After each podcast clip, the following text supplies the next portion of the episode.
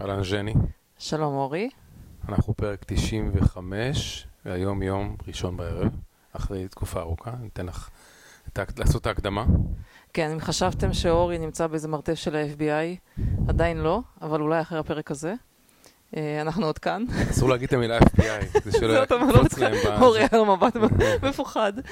אה, אז אנחנו בינתיים כאן, היה לנו חודש קשה, אני לא אפרט את כל הדברים, יש לי אבל כמה highlights שאני רוצה לציין, שעברו עלינו בחודש. האחרון, מעבר לזה שהיינו חולים בשילוב מוזר של שיעול לא קשור לכלום, אוזניים סתומות מהטיסה וקוביד, מישהו מאיתנו, אני לא אגיד לא מי, נגלה מי. לא נגלה מי, לא רק מישהו אחד.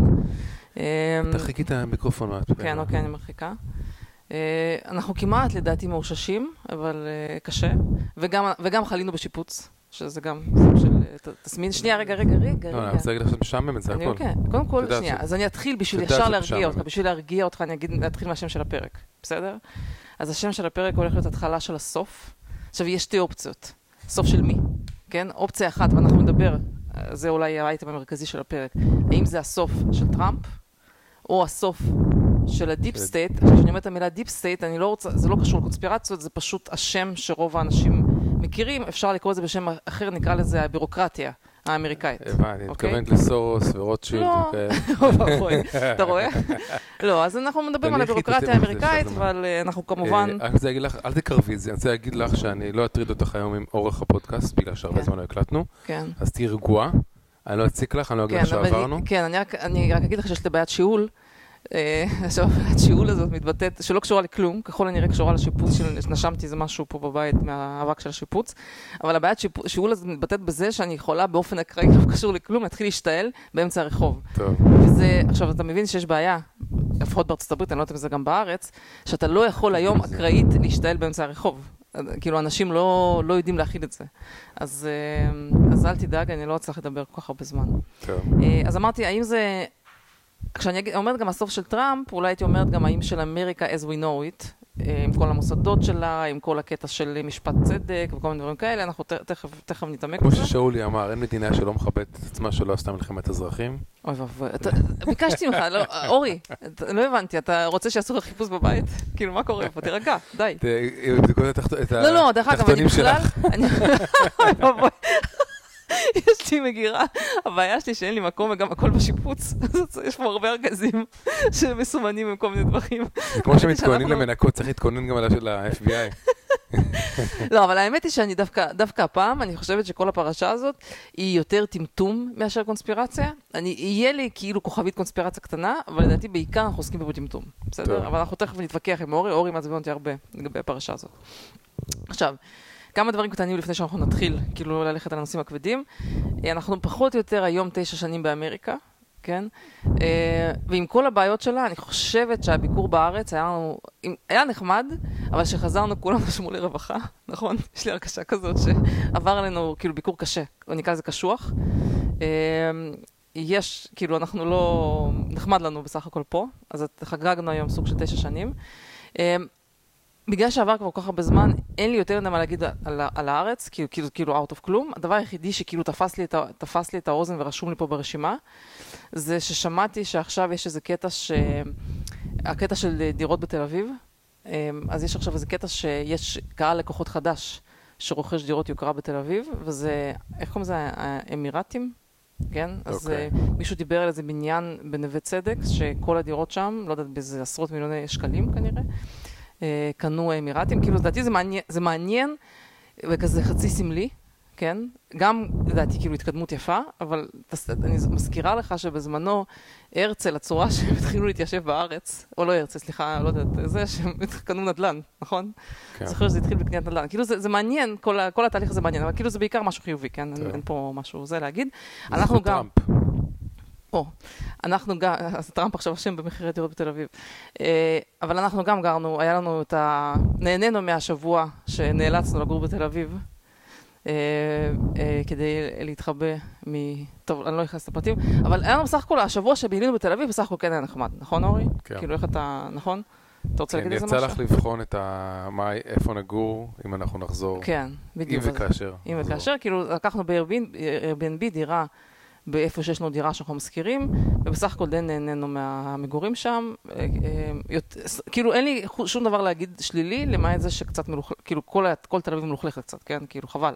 אנשים לדעתי לא קולטים שהציפייה שאנשים באים מחו"ל, ויש תדמית מאוד חיובית לתל אביב כעיר, כן? שהיא מגניבה והכל, וכאילו אתה רואה את הלכלוך, אז זה קצת מבאס. כן, הדבר היחידי שהפריע לך זה שניצל מתחת לבית, שניצליה לא, מתחת לבית. זה שטויות, אני מדברת על זה, הקטע של לכלוך, ומשהו שהייתי בשוק ממנו, כאילו שבאמת, מבחינתי זו התמונה שהיא שוקינג, זה שהלכתי ליוגה, אל היוגה בשרונה, ובכניסה ליוגה הייתה מישהי שישנה. עכשיו, זו תמונה שאתה בחיים לא תראה בקליפורניה, כאילו, זה פשוט משהו שנראה כאילו לקוח מאיזה סרט אה, בדיוני.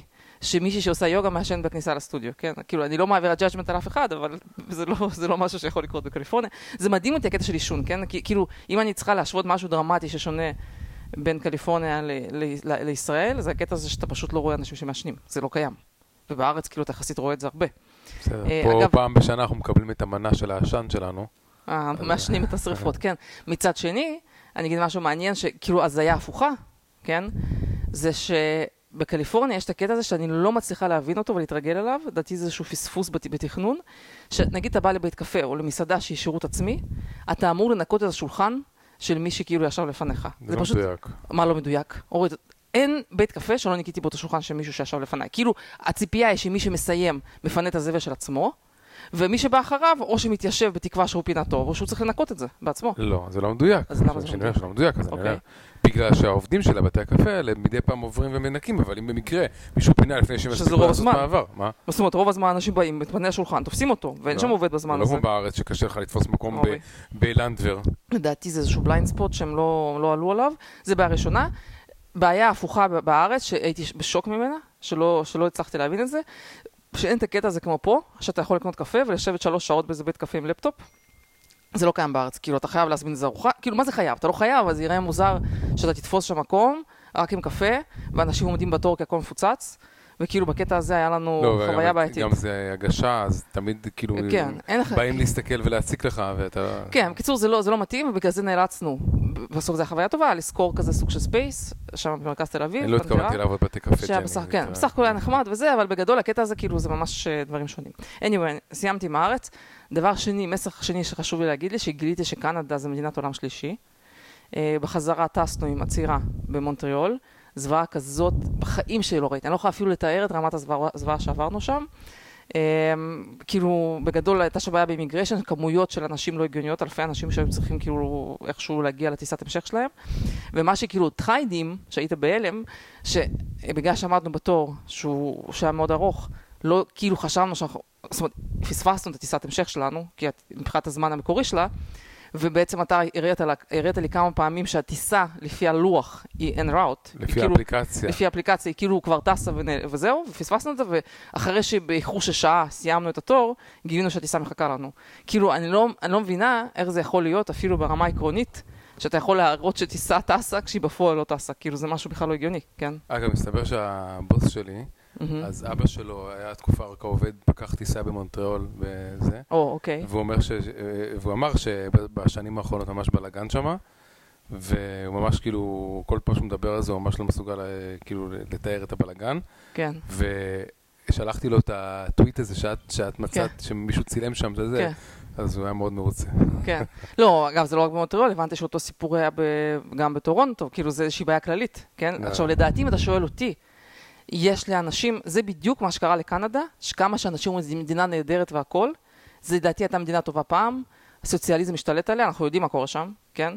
וזה התוצאה של סוציאליזם, וזה מה שראיתי גם בשדה תעופה, שמסתובבים מלא עובדים, לבושים יפה, נחמדים, כאילו, כאילו מה זה נחמדים? כאילו משחקים אותה שהם לא מלך יכול העולם, זה והם. חסרי, לא, לדעתי זה בדיוק המקרה שיש לך פאבליק סקטור, government איזשהו משהו, שפשוט לא מתפקד, ואף אחד לא מסוגל לעשות איתם כלום. זה לדעתי בדיוק התוצאה. שוב, וגם הטירוף של המגבלות קורונה שלהם, שזה החברה היחידה, תעופה היחידה בעולם שצריך לנסוע לטוס עם מסכה כל כל אורי, הטיסה. אבל אפילו בארץ, כמה שאנשים ירדו על ישראל, על זה שהם עשו לו בסדר וזה, שלדעתי זה היה גן עדן יחסית, כשאנשים יבינו שמה שהיה בארץ זה היה גן עדן יחסית לקנדה. לא נכון, גם- גם בארץ, גם בלגן. נכון, אבל זה של זה בגלל, בגלל איר קנדה, לא בגלל ישראל, הם עשו את הבלגן לא, ככה. סליחה, אורי, אני אומרת לך, בארץ יש להם את היכולת לתפעל במקום, אנשים יש להם טיפה רצון, לא רצון, כאילו איזשהו... הם רוצים לגרום לזה לעבוד, גם אם זה בלאגן, הם עדיין לא היו מביאים. את זה למצב כזה. אני. רוצה שמישהו יסביר לי את הנושא של הצ'ק-אין בנתב"ג, שיש את הביטחון, את האלה שבושלים אותך אם ארזת לבד, ואחריהם יש לך את הדוכנים של הצ'ק-אין, ושם תמיד, תמיד יש שם בלאגן, כי אתה לא יודע איפה לעמוד. וזה לא רק באר קנדה. אני הסברתי לך שפשוט אין להם שם מספיק מקום לעשות תור מסודר, אין מקום, אין פיזית מקום, והם מעדיפים שאנשים יתקהלו בתור בלאגן, ובאיזשהו שלב זה מתחיל להוות תור. זה פשוט לדעתי אין דרך, אין להם פשוט פתרון אחר, טוב. זה הבעיה. טוב, אז זה מה שרציתי להגיד על קנדה, מדינת העולם השלישי, אל תתקרבו, אני זהו, זה הביקור היחידי שהיה בקנדה וזהו, אני סיימתי, אל תתקרבו לשדה תעופה הזה בחיים, ולדעתי אני לא מאמינה במדינה הזאת. אני גם לא לא מוכן אפילו לצעוד ברגל על הגשר שם של ניאגרה פולס לקנדה. כן, פשוט כאילו, אני, אני בהלם, באמת. כאילו, דרך אגב, אני חושבת שאחת הסיבות שהייתי חולה חודש אחרי הטיסה הזאת, זה טוב, בגלל זה. בסדר. טוב, אמ, אוקיי, עכשיו אני הולכת משהו להגיד שאני קצת מתלבטת אם אני רוצה להגיד אותו או לא. אני לא. אני לא רוצה להעליב אף אחד, אבל אני כן אגיד. אני אגיד, מקסימום אני אחתוך. לא, אני... אורי, אז יצרתי עבודה, זה הבעיה. תקשיב. אז היום, לא, סליחה, סוף שבוע זה הבן שלנו השתתף באיזשהו האקתון. וההאקתון הזה, שזה מאוד נחמד, משהו מאוד חיובי וטוב, וארגון יפה, הכל עשו יפה, וההאקתון הזה היה בגוגל. עכשיו, זה לא קשור למארגני ההאקתון, זה לא משהו שאני רוצה להגיד, זה קשור לזה ש, שבעצם היה, יש, מסתבר שיש פוליסי של גוגל, שכדי להיכנס לבניין, פשוט בגלל שזה פיזית, זה יתקיים בגוגל, אתה חייב להציג אה, אישור אה, חיסון, וספציפית שעשית שני חיסונים. לצורך העניין, ח- קריטי להם, הדרך היחידה שלך להיכנס לבניין של גוגל, זה להגיד שלפני שנתיים עשית שני חיסונים. כאילו זה לא קשור לבוסטר, לא משנה מתי עשית את זה, לא משנה אם היית חולה בקורונה חמש פעם מאז, שום דבר לא משנה, העיקר שעשית לפני שנתיים את הבוסטר. להוכיח שאתה אזרח למופת. כן, או להוכיח אולי שאתה בצד הנכון של המפה הפוליטית. אין אין לי מושג כאילו מה זה בודק ולמה עכשיו, אפילו שה-CDC כבר ביטלו את זה ואמרו שזה כבר לא משנה, שאין טעם להבדיל בין מחוסנים ללא מחוסנים בכל מיני כללים, כי יש breakthrough infections וזה כאילו לא מונע את ההדבקה, כן? עדיין הם מתעקשים על המדיניות הזאת. עכשיו, מה שאני עשיתי, אה, בעצם כאילו בסוף של ההאקתון הזה שהבן שלנו השתתף בו, הזמינו את ההורים כי היה סוג של תחרות. ואני ואתה החלטנו לו, אה, וה- ואמרו 50 אלף פעם שאתה חייב להציג את, ה- כאילו, את התעודת חיסון. ואנחנו כמובן מחוסנים ובוסטר והכל, וחלינו ומה שאתה רוצה. ואני אמרתי שאני באופן, לא, לא אמרתי את זה להם, אבל אני ואתה החלטנו לא ללכת, כי אני באופן עקרוני לא מוכנה להציג את התעודה, זה פשוט נראה לי לא הגיוני. כן? אני לא אוהבת את המילה הזאת, אבל בגדול בעיניי, או שזה ביורוקרטיה קיצונית, שהם פשוט צריכים להתעורר ולהגיד, אוקיי, מספיק, ביטלנו את זה, אוקיי, אולי פעם חשבנו שזה הגיוני, אבל זה כבר לא משנה, ואפילו ה-CDC נגד זה, אבל לי זה ממש הרגיש השפלה שאני צריכה להראות את זה, זה פשוט, אני אגיד לך, מה, לדעתי זה קשור לזה שהעובדים של גוגל עדיין יש להם את הדרישה של החיסון בשביל להיכנס למשרד, ואני חושב שבגלל שזה הדרישה כלפי העובדים, כנראה שגוגל עצמם לא נראה להם סביר שאם הם דורשים את זה מהעובדים, הם לא ידרשו אבל את זה זה שהם מ- דורשים את זה מהעובדים, מהאנשים זה גם האחרים לדעתי לא, שבאים. זה גם לא הגיוני לדרוש את זה מהעובדים לדעתי. נכון, כאילו, זה אין בזה שום... יש לי בעיה עקרונית, קודם כל ברור לי שגוגל עושים את זה מסיבות שאני, הכי מעצבן אותי, שכאילו לבדוק שאתה compliant, שאתה כאילו צייתן, שזה כאילו, זה הדבר הכי גרוע, לבוא אליי עם הדרישה הזאת. זה כאילו, אז שתי סתירות. כן. אבל בנוסף, זה כאילו מעצבן אותי שמקום שהוא כאילו טכנולוגיה והכל, שלא מפעיל שיקול דעת. מה ההיגיון עכשיו, בשנת 2022, אוגוסט, לבקש אה, דרישה שעשית חיסון לפני שנתיים, שכבר יודעים שמאז כולם חלו. וכבר, כאילו מילא, אתה יודע, אם- היו אומרים לי, בדיקה שלילית, אה, אתה יודע מה, הייתי אומרת, זה, זה, יש בזה יותר היגיון מאשר לבקש שעשית חיסון לפני שנתיים. נגיד בדיקה שלילית, הייתי קומפליי, אני חושבת שזו דרישה סבירה, אין לי שום בעיה עם הדרישה הזאת. יש לי בעיה עם דרישות שירותיות, אור, אני הולכת להדליק את המזגן כי חם לי. רגע. רגע. טוב, אז, אה, אז רק... טוב, אה, אז אני רוצה, את לא שומעים אותך, אז מי לא שש- שומעים מי ששואל- אותך. אז, את אה, לא יכולה לדבר משם, רגע. אז מי ששואל, מי שיודע שהברזנו. ההורים היחידים שלא טוב, הגיעו בסדר. לה- אני להאקתון, הייתה לי עוד סיבה שלא באתי, אבל לא חשוב כרגע. טוב, חוץ מזה רציתי להגיד, כן, אה, על זה שבנושא של אה, החיסונים, שמשהו פה לא הגיוני. כן, שבישראל, לפי החוקים, הם נתקעו בעצם בחוקים שאומרים שאם אין לך, לך בוסטר שהוא טרי שישה חודשים, עכשיו אז לא מחוסן, אתה נחשב לא מחוסן. כן, אז כרגע בישראל יש איזה חמישה אחוז מחוסנים בגלל זה, כן? אז בישראל כולם נחשבים לא מחוסנים, ופה מספיק להם גם שני, חיסון, שני חיסונים לפני שנה וחצי בשביל לטעון שאתה כן מחוסן. אז כאילו זה לא יכול להיות שזה אותו אבל סיינס. אני חושבת שאפילו גם זה לא, לד- לדעתי זה סתם, זה פשוט דרישה שרירותית, ש... בירוקרטית במקרה הטוב, אה, כאילו מגעילה, לא מגעילה, לא צריך אפילו להגדיר את זה, קט- קטנונית במקרה הטוב, במקרה הרע, כן, שפשוט סתם לצ... כאילו, הקטע הזה שאני צריכה להראות תעודת חיסון בשביל להיכנס לבניין, אני פשוט לא, לא עומדת בזה, אני לא מסוגלת, אני לא, לא מסוגלת כאילו להתמודד עם זה. לא עובר, כאילו אין לי את היכולת, אני לא, לא יודעת איזה בעיית אופי יש לי, איזה תכונה, איזה תכונה. טוב, בקיצור, אה, אוקיי. אבל, טוב, לא חשוב, אוקיי. אה, דבר אחרון לפני שאני עוברת לכל הסיפור הזה של ההתחלה של הסוף. אה, מילה אחת רציתי להגיד על נושא הכלכלה. לדעתי אתה גם לא תאהב את הנושא הזה. אבל אורי, אנחנו בפרק הזה כאילו מדברים על הכל, גם על דברים אישיים. זה חלק מהזה שאנחנו כאילו מדברים חופשי. אז אה, השבוע הייתה לנו ישיבה עם היועצת, אה, יועצת, אה, לא יודעת, השקעות שלנו, וספציפית עברנו איתה על ה-401k שלי, שזה כאילו בעצם ההשקעות פנסיה שלי, וקודם כל זה נראה רע, כן? תודה לביידן. מה זה משנה עכשיו, לא. תגידי? אבל מה שרציתי להגיד, שיש נקודה מעניינת שאני כרגע חוקרת, וזה כאילו מעניין אותי להתעמק בזה, מה שהיא אמרה ששינוי שלראשונה קרה, שלא היה, שלא לא היה שנים, שאתה פתאום יכול לקבל ריבית על, על, על פק"ם, כאילו על כסף בבנק. אני לא יודע, ג'ני, אם זה מדויק. אתה- אתה כרגע מעבירה אינפורמציה לא מדויקת, וכתוצאה פרטית ולא משנייה, רלוונטית. כן. לא נכון, ושנייה, כתוצאה מזה, זאת אומרת, יש אתה יכול לקבל את זה נגיד 2%, כן, זה לא שזה הרבה, אבל עד עכשיו זה היה בכלל אפס. כי בגלל שהריבית עלתה. נכון, ברור. אוקיי. אבל באמת, זה שינוי מעניין, כן. כאילו, אני עוד זוכרת את הימים האלה בארץ, שהקטע שבאמת בפק"ם היית מקבל אחוזים. זה כן. כבר שנים לא היה. זה כאילו משהו באמת, שפתאום אתה מתחיל להרגיש את הקטע של עליות ריבית, בזה ש- אה, בזה שיש ריבית כאילו על הפק"מים בבנק. עכשיו, בארצות הברית זה יותר מסובך, ואתה כאילו, לא לא אכנס לזה, וכתוצאה מזה, מה שהם אומרים, שהאסטרטגיית השקעה היותר נכונה, שבגלל שעכשיו אתה יכול לקבל על מזומן ריבית בבנק, בלי לעשות כלום, כאילו בלי לקחת כמעט סיכון, בעצם כשאתה משקיע במניות, לא מספיק שיהיה למניה פוטנציאל עלייה, כן, מתישהו בעתיד, היא בעצם צריכה לשלם, לשלם דיבידנד. בעצם אנשים הולכים להטות השקעות ממניות שהן מניות טכנולוגיה, כן, שהן בדרך כלל מניות שכאילו בנויות על growth ועל זה שיש להן פוטנציאל גדילה, למניות שהן מניות, מניות יותר כזה old fashion, שבעצם נותנות דיבידנד. או שמניות לא יודע אם זה טכנולוגיה... קשור לריבית, לריבית, אתה סתם מבלבל למה? זה מה שהיא הסבירה. לא, זה שני דברים, אבל בסדר. אה, אה, בואי, בואי, אל תשוויצי בבורות, יאללה. זה, זה תורו לאורי הזה. אורי, זה לא בורות, מכיוון שאני חושבת שזה מעניין להבין את ה... אם... אני אגיד לך מה הנקודה המעניינת פה. בסופו של דבר, מי שעשתה לנו את הייעוץ, היא מייצגת כאילו את קו ההשקעה, את קו ההמלצות שהמש... שהיועץ הממוצע האמריקאי נותן ללקוחות שלו. משהו שמה שהיא אמרה, היא לא הציעה את זה, זה מה שאמרו להם בבנק להגיד. כן. וזה גם בשאר הבנקים אומרים. אז אני חושבת שאם עכשיו כל, הקרנו, כל הבנקי ההשקעות וכל היועצים של 401k, זה מה שהם אומרים ללקוחות שלהם, זה כנראה יקרה. זה לא מדויק, תקשיבי, תגידי לי אוקיי, משפט אחד. אוקיי. יש השקעה בחברות, יש אסטרטגיה של להשקיע בחברות growth, ויש בחברות של value. יש שני דברים, זה שני סוגים של חברות. אוקיי. חברות growth זה חברות שכרגע לא, לא מרוויחות ממש, אבל מבטיחות שבעתיד יגדלו ויצליחו. ויש חברות value שבהם- שהן משלמות דיבידנדים.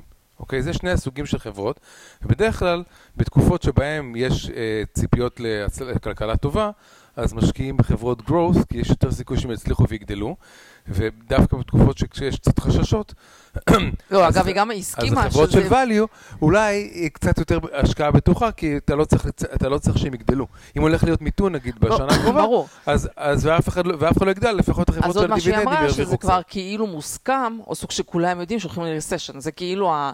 כאילו ה nominal שכל הבנקים האלה מצפים אליהם ונערכים אליהם, זה שהולך להיות recession, וכאילו האסטרטגיית ההשקעות שלהם זה לא להפסיד, יותר בקטע של לא להפסיד מאשר להרוויח. בסדר, זה סך הכל מעניין, זה הכל, כן? זה כמו שאתה רוצה להגיד. אתה יודע, ט- טכנית, אה, אני אגב, אני, חושב שההגדרה של recession, שזה שני quarters של אה, אה, GDP שיורד. זו הגדרה חמודה והכל. הדמוקרטים אוהבים להגיד שהיא לא נכונה ולכן אנחנו לא בריסשן. הרפובליקנים אומרים, הנה, זה הוכחה שאנחנו כן בריסשן. תפסיקו כאילו לשנות הגדרות, איך שנוח לכם. נכון. פה אני, אני קצת מבין את שני הצדדים, אני חייב להגיד, שמצד אחד, כאילו ברור שיש פה איזושהי בעיה שה-GDP יורד. מצד שני, אנחנו לא מרגישים שנגיד אין, יש אבטלה, וכאילו, עוד לא מרגישים. אני, אז אני חושב בטק שאולי... טיפה מרגישים, טיפה. אה, אולי, ממש טיפה, קצת, בקטנה ולכן לכן בינתיים. אני חושב שפשוט כאילו שני הצדדים צודקים. זה. ריסשן, אבל זה עדיין לא הריסשן שיגיע, זאת אומרת, הוא יג- יגיע, זה ייקח עוד רבעון אחד או שניים, ויהיה- והריסשן הזה יגיע. אז זה לא משנה כרגע אם נסכים או לא נסכים אם זה התחיל לפני חודשיים, או לפני שישה חודשים, או, או עוד חודש, זה לא משנה. בדיוק, אני חושבת שהנקודה שהרבה פעמים אנשים מפספסים, זה כאילו הקטע הזה שזה או זה או זה. לפעמים, לפעמים כמה דברים יכולים להיות נכונים. כן, יכול להיות שבאמת מנסים לשנות את ההגדרה של הריסשן רק בשביל זה, ו- וזה לא בסדר, ויכול להיות שעדיין אנחנו לא מספיק בריסשן כדי לטעון שהמצב גרוע. כן, כאילו זה, שני דברים יכולים להיות נכונים. אה, אבל אתה בגדול מבחינתך, אתה חושב, אתה מסכים עם האסטרטגיה הזאת של להשקיע במניות, כאילו, מה אתה חושב שצריך לעשות האזרח הממוצע? אני חושב שהולכת להיות בעיה קשה של אינפלציה. עדיין, זאת אומרת, הם לא הצליחו וגם לפתור את הבעיה של הולך להיות. ריסשן, והולך להיות כלכלה במצב לא טוב, ואני כרגע מאמין ב... מה אני אגיד לך? בקריפטו, אה, כאילו. לא קריפטו, בביטקוין. בביטקוין. וגם באתיריום שיתומים פחות. גם קצת באתיריום, אה, יש בעיה איתו שהוא, השימושים בו קצת נחלשו, ה-NFTs וכאלה נחלשו, אה, והדיפיי אבל מצד שני, הם עכשיו עשו מהלך שהוריד מאוד את הגז פי, נכון? אה, הם, עוברים ל-proof of stake, כן? זה עוד לא לגמרי, לא, זה עוד חודש יקרה, כן? אבל, אה, אבל מצד שני, אה, יש, יש גם כל מיני בעיות, אני אגיד, אשאיר את זה לאחר כך אולי, אבל יש את הנושא של טורנדו קאש, נכון? טוב, בוא נשאיר את זה. לסוף. אבל אתה עדיין, בגדול, אתה עדיין, כאילו, מכל הדברים, אתה עדיין חזק בקריפטו, כאילו, בתפיסה שלך. כן, כי real estate הולך להידפק בגלל הריביות. כבר אנחנו אה, רואים התחלה של ההתדפקות. כן, וגם בגלל המיתון, אבל אגב, יכול להיות, יש נקודה שבה הפד יעשה את היוטרן הזה, שהיוטרן שאומר, אוקיי, העלינו ריביות, העלינו, העלינו, העלינו, עכשיו אנחנו רואים שהכלכלה, יש, שתי, שתי סיבות שהם יכולים להגיד שהם מורידים את הריביות, אוקיי? אחת, שהכלכלה במצב כזה חמור, שהם חייבים בחזרה להוריד את הריבית לעשות יוטרן, אוקיי? זו סיבה אחת. סיבה שנייה, זו סיבה שהם יגידו, טוב, האינפלציה ירדה מ-9% ל-5%, אז אנחנו יכולים קצת להוריד את הריבית, אוקיי? שזה... אני חושבת שדבר אחד... לכן אני אומר, משתי הסיבות האלה הם יור- הם יורידו את הריבית. ולכן, אני, כן.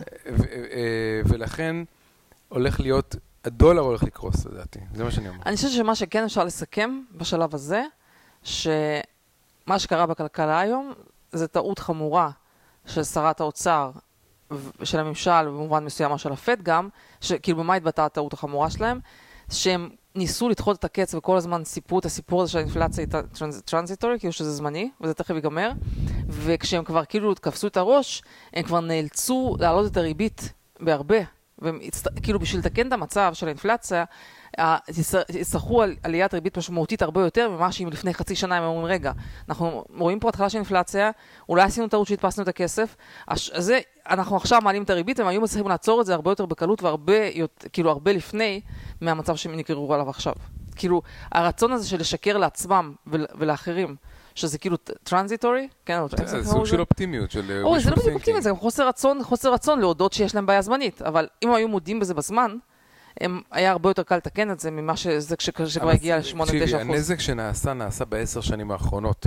זה לא, לא היה קל לתקן את זה בכל מקרה. קשור, הם יכלו להעלות את הריבית לפני חצי שנה, זה היה הרבה יותר, המכה הייתה הרבה פחות כואבת ממה שזה עכשיו. אני לא יודע, המכה בכל מקרה הייתה אמורה להיות כואבת. הם פשוט, עשר שנים של הדפסת כסף, או יותר נכון, שנתיים, שלוש האחרונות, במצב יותר חמור, מה לעשות? זה, אתה לא יכול. להתחמק מזה. בואי נדבר על טראמפ. אמ, מה ששמתי לב מוזר לי שבארץ בקושי מדברים על זה, כאילו חזרו על כמה פייק ניוז וזה, אבל בגדול בגדול זה לא... מרגיש כאילו או שבארץ, גם בארץ אפילו קלטו שזה חרטא, או שאנשים לא עושים מתעניינים בזה כי יש להם את הבחירות בארץ, וכאילו זה פשוט אנשים, זה פשוט לא, אתה יודע, אין להם קשב לזה. אני לא, בקושי רואה כתבות, כאילו זה לא כמו פה, פה כאילו זה הנושא, כן? כאילו בזה, רק בזה עוסקים. הטוויטר בזה, החדשות בזה, כאילו, אני לא יודעת, או שבארץ כבר כאילו לא מעניין אותם, ארה"ב אני לא יודעת כל כך. אה, אז כמה דברים טכניים שחשוב לי להעביר, כי נכנסתי לוויכוחים עם אנשים בטוויטר מישראל, והבנתי שהם לגמרי כאילו לא מבינים מה קורה. כאילו לחלוטין כאילו בחוסר הבנה. אז מילה אחת על הנושא של מסמכים מסווגים.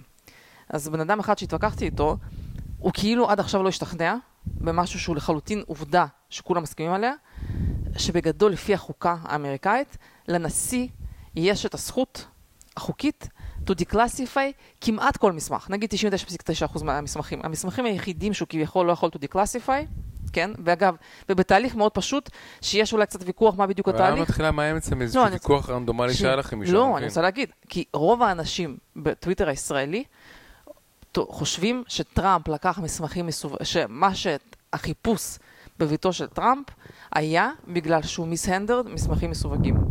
ובגדול זה עובדתית לא נכון. א', מהסיבה ש... לנס... ש... שלנשיא יש יכולת to declassify כל מסמך, כל עוד הוא נשיא, והבחור שהתווכחתי איתו אומר, לא יכול להיות, זה בולשיט, אני לא מאמין, זה נשמע לי הדבר, הוא. אומר, זה הדבר הכי מטומטם ששמעתי בחיים שלי, את לא תעשי, וכמה שהבאתי לו כתבות, אפילו מ-MSNBC, מ-CNN, הוא פשוט לא השתכנע, הוא אומר, את עובדת עליי, כאילו אין סיכוי, כן? אז אני אומרת, זה פשוט, עובדתית זה לא נכון, החיפוש בביתו של טראמפ היה למסמכים כלשהם. הקטע של classified לא מוזכר, או שלא מוזכר, או, ש, או שבחלקים של הצו, של צו החיפוש, מדברים על חיפוש כללי של כל מסמך שקשור ל-National Archives, וכאילו... את... אבל ממש התחלת את כל הסיפור מהאמצע. לא, זה לא סיפור מהאמצע, מה זאת אומרת? אין מה להגיד בסיפור מהאמצע, זה לא... לא התחלת מה, עשית הקדמה של מה קרה. מה זאת אומרת, אנשים לא יודעים שעשו חיפוש בבית של טראמפ? אנשים לא שמעו על זה? לא יודע. אוקיי, בבקשה תעשה את ההקדמה, אין בעיה. תעשה את ההקדמה. תעשה את ההקדמה. ההקדמה היא שטראמפ היה כנראה בסוג של משא ומתן במשך כמה חודשים עם ה-National Archive לגבי העובדה שטענו שהוא לקח איזה כמה קופסאות, 15 קופסאות של מסמכים. בימים האחרונים שלו, שהוא היה נשיא והוא עבר לפלורידה, אז הוא לקח איתו אה, מסמכים מהבית הלבן, כחלק אה, חלק מהעזיבה שלו את הבית הלבן, וכשחיפשו כל מיני עבירות של טראמפ על החוק, אז ניסו להדביק לו הרבה דברים אחרים, אבל אחד מהדברים שגם ניסו להדביק לו, זה העובדה שהוא לקח כבר תקופה ארוכה, שהוא לקח מסמכים מסווגים לבית שלו לפלורידה. זה היה בעצם השמועות... אז זה מה שאני אומרת לך שזה לא נכון. מה? שזה מה שניסו להגיד. כן. בפועל, שאתה מחפש על, כשאתה מסתכל על הצו של החיפוש, הם מדברים על משחקים, מס, מסמכים כלשהם שהוא לקח מהבית הלבן, בלי קשר למסמכים מסווגים. כל הנושא של הסיווג זה נושא, נושא מאוד משני פה. הבסיס לחיפוש הוא כביכול קשור ל-National Archives, שכביכול הם צריכים שכל המסמכים שאי פעם הוא לקח איתו איתם, הוא צריך להחזיר להם, משהו כזה. טענה הם חיפשו מסמכים כלליים. בסדר, הנקודה היא שהיה אפשר להשיג את המסמכים האלה גם עם אה, צו אה, משופט של אה, ספינה, לקבל את המסמכים. הם לא עשו את זה, הם בחרו לעשות את זה בצורה מאוד מאוד חודרנית, של ללכת פשוט ולפרוץ את הבית שלו, כאילו בכוח, פחות או יותר. כאילו, פתחו להם את הדלת, אבל חוץ מזה זה הכל היה, היה בלי אפשרות להתנגד. ותשע שעות לנבור בכל הבית וכל המסמכים שלו ובחדר שינה. והם הגיעו עם צו חיפוש שהוא סילד, כאילו שאסור, שלא יודעים את התוכן שלו, ובצו החיפוש הזה, אגב, לפי, לפי התיקון הרביעי לחוקה, צריך להיות, כשעושים חיפושים, זה צריך להיות מוג... אה, נכון. מגובה ב... ב צריך להיות משהו מאוד ספציפי, מקום ספציפי ש... וגם סיבה, סיבה מדויקת, אתה לא יכול להגיד, אני עושה סתם חיפוש כללי בבית. כן. מקום ספציפי, מאושר על ידי שופט, כל הדברים האלה, זה מה שהחוקה מגדירה. ו... מה שקרה זה כזה, הם פחות או יותר משכו, מתחו את הקו הזה עד, ה, עד הסוף, כאילו, וה, ושלחו אה, עשרות אנשי FBI לעשות את החיפוש הזה. שורת, אני חוזר שנייה לשורה התחתונה לכל הטענה הזאת שטראמפ לקח מסמכים מסווגים. זה כאילו ההאשמה המרכזית שלו. ההאשמה הזאת חלשה, וגם צו החיפוש משפיע על זה שהם לא כל כך מתמקדים במסמכים מסווגים. למה ההאשמה הזאת חלשה? מהסיבה הזאת של הנשיא, כל עוד הוא נשיא, הוא יכול דקלסיפי כל מסמך, למעט שני סוגים מאוד מסוימים של מסמכים, שזה מסמכים שקשורים לנש... לנשק גרעיני, ומסמכים שקשורים לשמות של אה, אה, סוכנים. עכשיו, מפה גם נולדו ה fake news, ש... הוא עשה, שהוא כביכול לקח מסמכים שזה אוקיי, קשקוש. ופה מכונת ה fake news התחילה לעשות ניחושים בדיוק. של מה יכול להיות במסמכים האלה, כדי בדיוק. שהעבירה שלו תהיה הכי, הכי חמורה שאפשר להמציא. כן, עכשיו זה ברור שזה מופרך לחלוטין שיש איזה מסמכים עם שמות של סוכנים, כאילו, ברור שזה קשקוש ושום מסמכים. ושהוא ניסה למכור סודות גרעין ל... זה באמת מופרך, ו... וזה גם די מהר, כאילו סוג של הופרך, כשראו בתוכן שבכלל לא, מסק... לא מדברים אפילו על מסמכים מסווגים, אבל שוב חשוב וחשוב לחדד את הנקודה הזאת. שכל מי שאומר לכם שטראמפ לקח מסמכים מסווגים, תבינו שהמקסימום שאפשר להוציא פה, שכשעשו להם declassification, לפני שהוא הגיע לבית, לפני שהוא הגיע למר-א-לאגו, יכול להיות, אתה יכול, הדבר היחידי שאתה יכול לטעון, שאולי התהליך לא היה לפי הספר. אתה יכול להגיד, טראמפ יגיד, אני עשיתי declassification, הם יגידו, איך עשית declassification? אני עשיתי declassification באמצעות להגיד שהם declassified, כן? אמרו, לא, אבל זה לא התהליך, היית צריך לרשום איזה מסמך ולחתום איפשהו, נניח. יש על זה ויכוח בכלל מה התהליך, כן? אז יכול להיות שהוא לא עשה באמת declassification. לא, אבל יש על זה ויכוח, כבר שמעתי אינסוף ויכוחים, אז חלק אומרים שבגדול, מספיק לך להגיד, עשיתי declassify. כל, זה, עכשיו, יש חלק אומרים, לא, לא בדיוק, יש תהליך, יש חלק ככה, חלק ככה, כל אחד זה. כאילו, במקרה הטוב, מבחינת אלה שעשו חיפוש אצלו, זה שיכולים להגיד שהדיקס... ואגב, זה גם לא טראמפ בעצמו עושה דקלסיפיקציה, מי שעושה דקלסיפיקציה זה הצוות שלו. אז הם יכולים להגיד, אוקיי, הבן אדם בצוות שלו, שם הוא עשו דקלסיפיקציה, הוא לא בדיוק אה, חתם על הצו הנכון. אומרת שהנקודה היא שרודפים אותו באופן אישי. לא, זה, זה, לא, זה מאוד משנה. כל האנשים שמדמיינים שהוא מחזיק בבית מס- מסמכים שהם classified, מה שהם לא מבינים, שביי דיזיין, הבן אדם היחידי בארצות הברית, שזה מטופש להאשים אותו בזה שהוא לקח מסמכים שהם classified, זה טראמפ, נשיא, כי לפי חוקה נשיא יכול לעשות אותו declassified לכל בזמן מסמך. שהוא נשיא. בזמן שהוא נשיא, בסדר, אז אני אומרת, אז מה שנשארנו פה בפינה, היחידה שנשארנו פה, שיכולים להגיד שכשהוא, שאתה לא עושה, אתה שכחת לעשות declassified, כן? זה נקודה... אורי, זה עבירה טכנית. אוקיי, מחפשים להפיל עליו עבירה, שבזכותה הם יוכלו להגיד שהוא לא יכול לכהן במשרד ציבורי. כן, אבל הנקודה. תבין שבסוף אנחנו פוליטיקאים, אנחנו שופטים ב court של public opinion. וכשאתה תבוא לבן אדם שהוא לא TDS, שהוא לא שונא טראמפ, שהוא סתם בן אדם ממוצע? ואז מישהו יבוא ויגיד, סליחה, הסיבה שהטראמפ לא יכול לרוץ להיות נשיא, זה שכשהוא עשה, שמות, נכון שמותר לפי החוקה לעשות דקלסיפיקציה למסמך הזה, אבל הוא עשה typo, הצוות שלו עשה typo כשהוא עשה דקלסיפיקציה, וזאת הסיבה שהוא יכול לרוץ נשיא, אף אחד לא יתרשם מזה. אנשים לא יקנו את זה אחרי ששש שנים סיפור שהוא, שהוא סוכן רוסי, ושהוא זה, ובסוף תפסו אותו על טייפו או איזה קשקוש כזה. נראה לך הגיוני שבן אדם ממוצע יקנה את זה? מה ששוב, אני חוזרת לזה, שאנשים פשוט לא מבינים את, את הקטע הזה שהוא יכול לעשות דקלסיפיקציה לכל מסמך. פשוט לא מבינים, לא אוקיי, את מבינים את חוזרת זה. על עצמך פעם עשירית כבר, די, מספיק, די, כן. די, תתקדמי. טוב, סוגיה הבאה. מה שהדבר החמור פה זה שרודפים אותו, שה-DOJ וה-FBI רודפים לא. מת- אה, זאת אומרת, אם בן אדם פוליטי. שעומד להיות המועמד לנשיאות רגע. נגד המפלגה נכון, הדמוקרטית. אבל אם הוא באמת היה מוציא מסמכים קלאסיים, הייתי אומרת, אוקיי, יש בסיס. במקרה הזה אין בסיס. אולי הם ימצאו? שמה? איזה? שמה הם לא ימצאו? אני אומרת לך. המקסימום שיכולים למצוא. את לא יודעת שהוא מה עשה הם לי ימצאו. קלסיפיקציה לא לפי התהליך הנכון. לא, את עוד לא יודעת מה ואני הם רוצה ימצאו. לחדד עוד הם משהו. יחפשו וימצאו ואני רוצה דברים. לחדד עוד משהו. הם ימצאו משהו, אני אני רוצה בטוח. לחדד עוד משהו. שאמרו, סליחה, הנה, זה- כולם צוחקים על זה שהילרי קלינטון, כאילו, אה, כאילו אה, היו אותן עבירות על הפרק. אבל במקרה של הילרי קלינטון זה באמת הייתה עבירה, כי היא לא, היא לא הייתה נשיאה. התפקיד שלה, באמת במקרה שלה, יכול לעשות קלאסיפל מסמכים. היא באמת עשתה עבירה. בניגוד אליו, הרבה יותר חמור, היא קיבלה ספינה ואז נכון. הם השמידו את ה- נכון, רק אני שוב הדברים, מזכירה לך, נכון? שאתה, בתור נשיא, הוא נמצא במעמד מיוחד יחסית אליה. היא לא הייתה יכולת לעשות דקלסיפיי. טוב. לפי החוקה, אוקיי? אז צריך לשים לב לנקודה הזאת. טוב, נקודה הבאה שאני רוצה להגיד, אז אתה מתווכח- איתי. אה, כי הנקודה החשובה פה- זה לא דקלסיפיי, הנקודה החשובה נקודה שרודפים אותו, רודפים אותו, לא, בן אדם הנקודה פוליטי. החשובה, שאחרי שהאשימו אותו במשך שנים בדברים מזעזעים, מכר סודות לרוסים, סוכן רוסי וזה, המקסימום שהם כרגע יכולים לעשות, לפחות נכון למה שאנחנו יודעים היום. זה עבירה טכנית, עבירת ספרייה. זה כמו להגיד, הוא עשה עבירת חנייה. או ששפטנו אותו על זה שהוא. שיבואו, שיגישו את הכתב אישום, אנחנו נראה. נכון, אבל נכון לעכשיו, לפי מה שאנחנו יודעים כאן, נכון לרגע זה, אנחנו לא יודעים. זאת העבירה שעל הפרק. כי חלק מהעניין היה שהם באו לשם בשביל לחפש דברים מעבר למה שהם חשבו שיש. שזה הימור. לא, אבל. זה כרגע ספקולציה. זה כרגע ספקולציה, אתה לא יודע. לא, אני כן יודע. למה? הם לא? כי למה הם לא... הם ידעו בדיוק איפה הקופסאות האלה נמצאות. יכלו פשוט להגיע להם, לקחת אותה וללכת. למה הם היו תשע כן, שעות בב- אני מסכימה בבית? שיש פה איזשהו חלק חסר בפאזל, שלא, אבל כאילו הטענה שלהם, שהייתה איזו קופסה שהזיזו אותה מהמקום המקורי, והם כאילו חיפשו את הקופסה שהזיזו, מה זה הטענה? זה גם הכל ספקולציות, כן? שכאילו הם זיהו שיש איזו קופסה שזזה בגלל שיש להם, יש להם, הם יכולים לצפות, יש להם סורבלנס של כל האזורים האלה. כן, כי, כי מן טוב. הסתם הרי אותם הסוכנים מאבטחים, אותם הסוכנים מה-FBI שבאו לעשות לו חיפוש, אות- אותם הסוכנים, או לא יודעת, מאותו ארגון, מאבטחים אותו כנשיא טוב. לשעבר.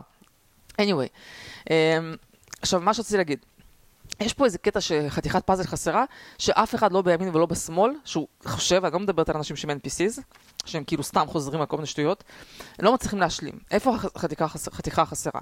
כאילו, הגרסה של טראמפ, גרסה נשמעת הגיונית. הוא אומר, אני הייתי איתם במשא ומתן, הצוות שלי היה בתהליך איתם של להביא להם את המסמכים חזרה, מה שצריך. נו. הם באו, ביקרו בבית, הכל היה ברוח טובה, דיברנו, הם הסתכלו לחדר, אמרו תשים מנעול נוסף. כאילו, היינו איתם באיזה פרוסס, ופתאום, משום מקום, כאילו, ממצב שהייתי איתם ברוח טובה, כאילו, פתאום הייתה אסקלציה מיידית, לא ביקשו כלום, לא אמרו כלום, פתאום זה עבר לחיפוש בבית, בזמן שלא הייתי.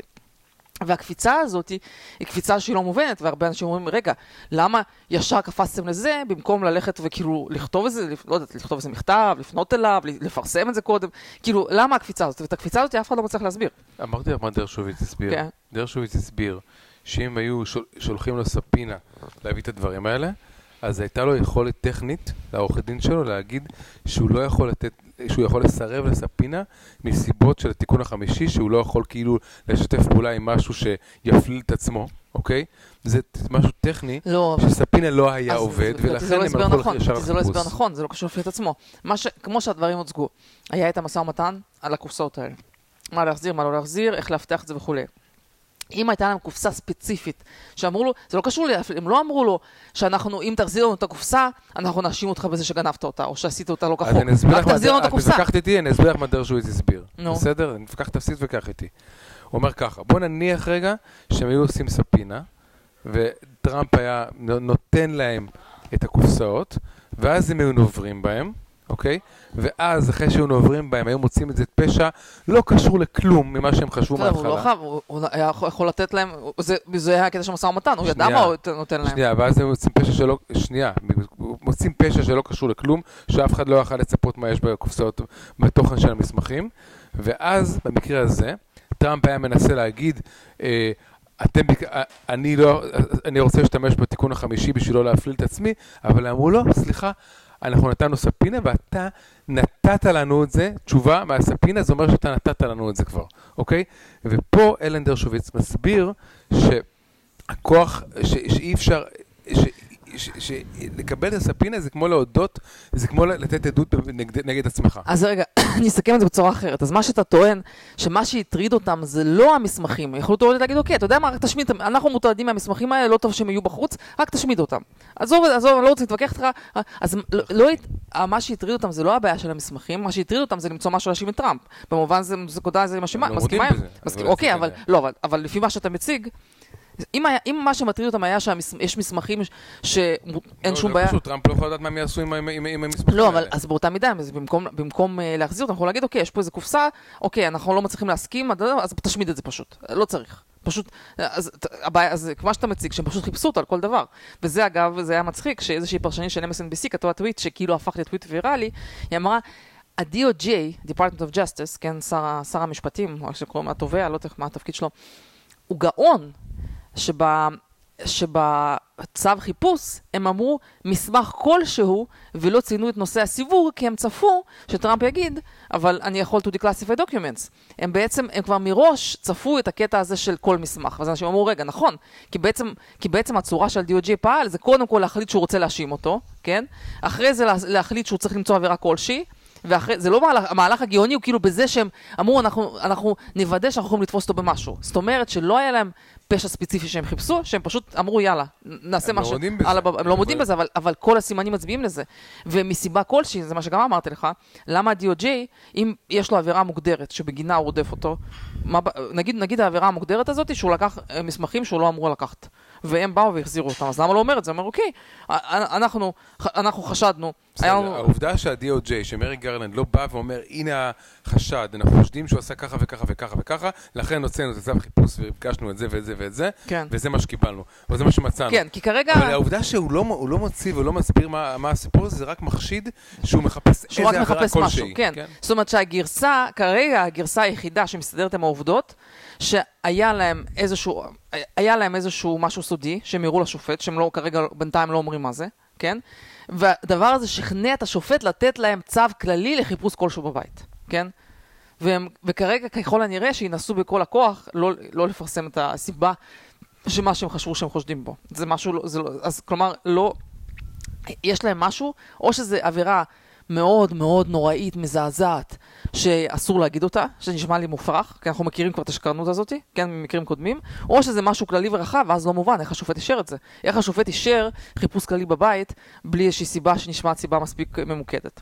אז זה מה שאמרתי, טוב. שזה זה כאילו הפ... חתיכת פאזל שחסרה לאנשים. שהמצב כרגע, שזה ממש רפובליקת בננות, ששלטון אחד מתנכל ומנסה לחפש את המתנגדי משטר כן. שלו. עכשיו, אני רוצה רק לסיים מספר, משפט אחד מה לדעתי קרה, ו... ואני כמעט לא מדברת על קונספירציות, כי יש כאילו אינסוף קונספירציות שאפשר לפסול אותם, שתלו משהו, גנבו משהו, זה אני לא יודעת, יכול להיות שהם שתלו משהו, כאילו אין דרך כמובן כרגע אה, בשום צורה להוכיח את זה.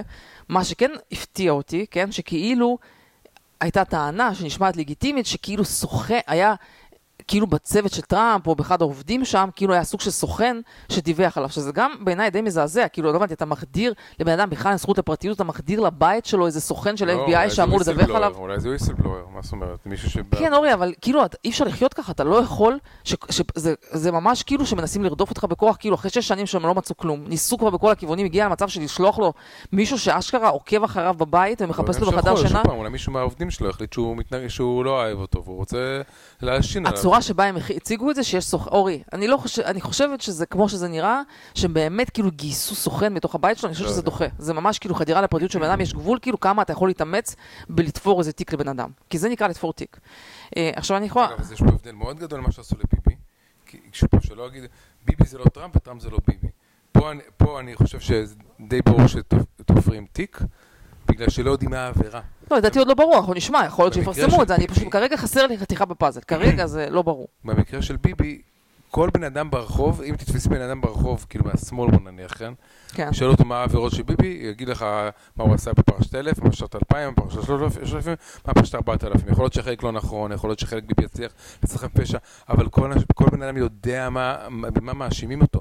פה תפסו איזה בן אדם שהפגין נגד טראמפ, איפשהו בניו יורק, מול, מול מגדל טראמפ, והוא הפגין נגדו ואמר, אותו בן אדם אמר, "אה, provably criminal, אה, כן? שאלו אותו, אוקיי, מה, איזה, איזה, איזה, מה הוא עשה? כן. אז הוא אומר, I'm done talking. כאילו, כן. זה מה שאמרת, אנשים אומרים, הוא לקח מסמך מסווג, אבל זה קשקוש גם. כאילו, כאילו אין, אף אחד לא מבין, ואגב, אחת הבעיות פה, וזה אני שנייה רוצה להמשיך, מה בעצם תכלס קרה בפועל. אז כאילו, לי יש שתי תיאוריות, תיאוריה אחת, שה- שה-DOJ והדמוקרטים הם במשך שש שנים, או הבטיחו לקהל שלהם, שטראמפ הוא פושע, מסוכן, אה, פרעה, אשוורוש, לא יודעת מה, כאילו הדבר הכי נוראי שקרה, כן? במשך שש שנים רודפים אותו, ניסו מכל כיוון ג'ניאל 6 וזה, ולא מצליחים, לא מצליחים למצוא שום דבר, הפוך, אחרי ג'ניאל 6 אפילו התמיכה בו כאילו עלתה, כי אנשים הרגישו שזה רודפים אותו. אז הם נכנסו לנקודה שכל, הם חייבים כל דבר. וכאילו מבחינתם, בגלל שהם חושבים שהוא כזה רשע, ושהוא בטוח עשה עבירה כלשהי, והסיבה, הבעיה היחידה שהם לא תפסו עוד פשוט, הם מוכן, פשוט מוכנים ללכת עם כל דבר, כבר לא אכפת להם אם זה הופך את ארה"ב לבנ- לפול לבננות, אם כאילו, אם בשביל להגיע ש- למצב שאתה צריך להאשים אותו, צריך כל דבר למצוא, שימנע ממנו כן. להתמודד על- לנשיא, מבחינתם זה הישג. כי נכון, הם יודעים אבל זה- שאם הוא נשיא, הוא יכול לפרק את ה-FBI, וזה הלך להם על הקריירה. אני חושבת שקצת אה, זה, אבל אני אומרת, אני חושבת שהם נכנסו לאיזה פינה כזאת של fake news, ואני תכף כאילו ממשיכה פה לאיזה אייטם, הם, הם כאילו כל כך נשטף להם המוח מהארבעת fake news שהם נמצאים בה, שהם באמת חיים, הם בטוחים שאפילו אם טיפה מעגלים איזה פינה ועושים משהו לפי ספר וזה, זה מוצדק, כי הם כאילו נלחמים מול הרשע המרושע הזה טראמפ, כן? וזה שווה את זה. בסדר? עכשיו, ברור שמה לעשות, זה, העבודה שלהם זה לעשות, לשפוט לפי חוק, בצורה הוגנת והכל, הם לא אמורים לתפור תיקים לאנשים שהם חושבים שהם אשמים, כן? זה לא, ה justice לא עובד ככה, לבטח לא באמריקה, ובגלל זה אני אומר תחילת הסוף. מה זאת אומרת תחילת הסוף? או שאנחנו נגיע למצב פה, שכולם עכשיו יראו, המקרה הזה הוא מקרה כל כך, כל כך דרמטי וכל כך בולט, שכולם יראו שבאמת הם לגמרי הגזימו, שכאילו הבירוקרטיה עברה כל גבול, out of control, וכאילו יתחיל תהליך ברגע לעצור אותם ולעצור את כל הפוליטיזציה המזעזעת הזאת. איך אתה את של- ה-FBI? זאת אומרת, יהיו בחירות, יהיה הפסד, יהיה קריסה מוחלטת של הדמוקרטים בגלל הדבר הזה, וזה יהיה נושא מאוד מרכזי בבחירות.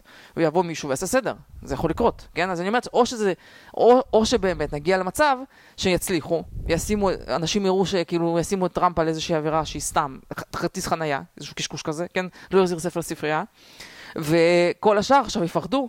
בכלל כאילו לפתוח את הפה, כן? זה יהפוך להיות כאילו למצב שזהו, שאנחנו באיזושהי מדינה כזאת, שאנשים פשוט יושבים ומפחדים שיעשו להם אודיט, או שיעשו להם, או שיעברו לעשות להם חיפוש בבית, כן? עכשיו, כאילו זה נשמע שאני מגזימה, לדעתי אני לא מגזימה, לדעתי זה כאילו שתי אופציות.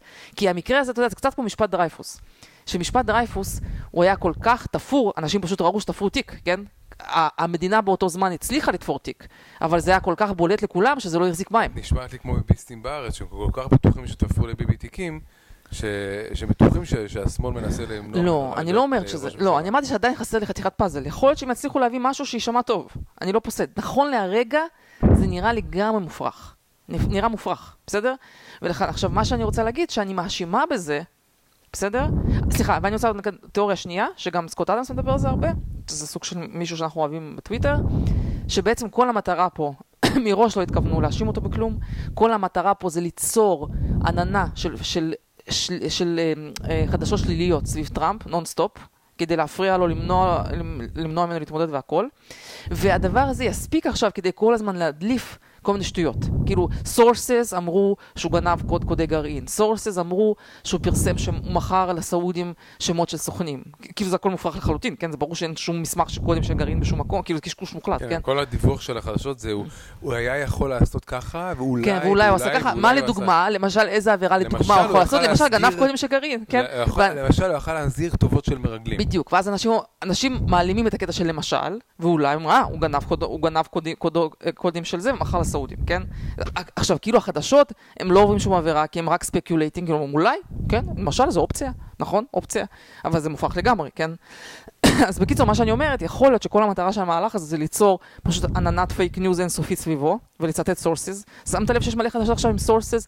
sources אומרים, experts אומרים, כל מיני שטויות כאלה. וגם ככה לא מדברים על ביידן ועל הכישלונות שלו. כן, ושנייה, ו- ו- אבל מה שמעניין, מה שלדעתי כאילו איפה הם נפלו, איפה הם טעו, זה שהם לדעתי לא הבינו שכבר הרבה אנשים למדו איך זה עובד, ו- ויותר מדי אנשים עלו על זה מהר מדי. כן? כאילו בניגוד לבזמנו של Russia hoax, לדעתי תקופה ארוכה אנשים האמינו לכל השטויות האלה, והתווכחו והכל. היום ה pushback הוא, הוא backlash הוא כאילו הרבה יותר חזק, ואני חושבת שגם הם קצת בשוק מהתגובה החריפה של הציבור. גם זה נורא חיזק אותו עכשיו מול אה, דה סנטס. כן, אני אומרת, אני חושבת שגם הם בשוק מהתגובה החריפה של הציבור, שאני אפילו ראיתי היום את ג'ייסון קלקניס כותב, אני יכולה להקריא את הטוויט הזה, הוא אומר, אני מתחיל כמעט לחשוד שטראמפ כאילו בעצם גרם לזה בעצמו, שבעצם זה כאילו, טוב, זה. כזה, אוקיי. יאללה, יש לך עוד נושאים? כן, אני רוצה להגיד שאני רוצה פה להתחבר לאמירה של סקוט אדמס, שהוא כאילו יבחן את זה שלטענתו שמה שהורס את אמריקה בסופו של דבר זה לא טראמפ ולא ה-DOJ ולא ה-FBI וזה, מה שהורס את אמריקה זה ה fake news. ואני חושבת שמה שקורה, מה שקרה ל-DOJ ואולי אפילו ל-FBI, בגלל שהם נמצאים בבועה קבועה של fake news סביב טראמפ, שגרמו להם להאמין, באמת, אני לא חושבת, ש, שאני לא חושבת שהם משקרים, אני חושבת שהם באמת מאמינים שהוא רשע מרושע. וזה מה שגרם להם כאילו להתנהג בצורה כזאת שהיא צורה מחפירה, שכאילו מה הם חשבו לעצמם, אה, שכאילו שהלכו לחפש בארון התחתונים של מלניה, כן? אני חושבת שבאמת, וסקוט אדמס, אני לא יודעת אם יש לנו כוח להקריא את הטוויט, הוא כאילו הסביר איך השיטה הזאת של שימוש ב fake news, איך היא גורמת לאנשים, אה, איך, איך כאילו זה גורם לאיך זה עובד. הוא אומר ככה, We have learned so much about how fake news is manufactured. Anonymous sources, wrap-up smear, יש את שיף, שיש לנו כל מיני כאלה מושכות לא, להגיד שיש אה. עדויות וזה סודי, לכן הוא לא יכול, הוא ראה בעיניים שלו את ה- את ההוכחות, אבל זה סודי, אז הוא לא יכול להגיד. בדיוק, הוא לא יכול. כן. והוא אומר את זה בטלוויזיה, לא בשבועה. בטלוויזיה הוא יכול לשקר מה שהוא רוצה.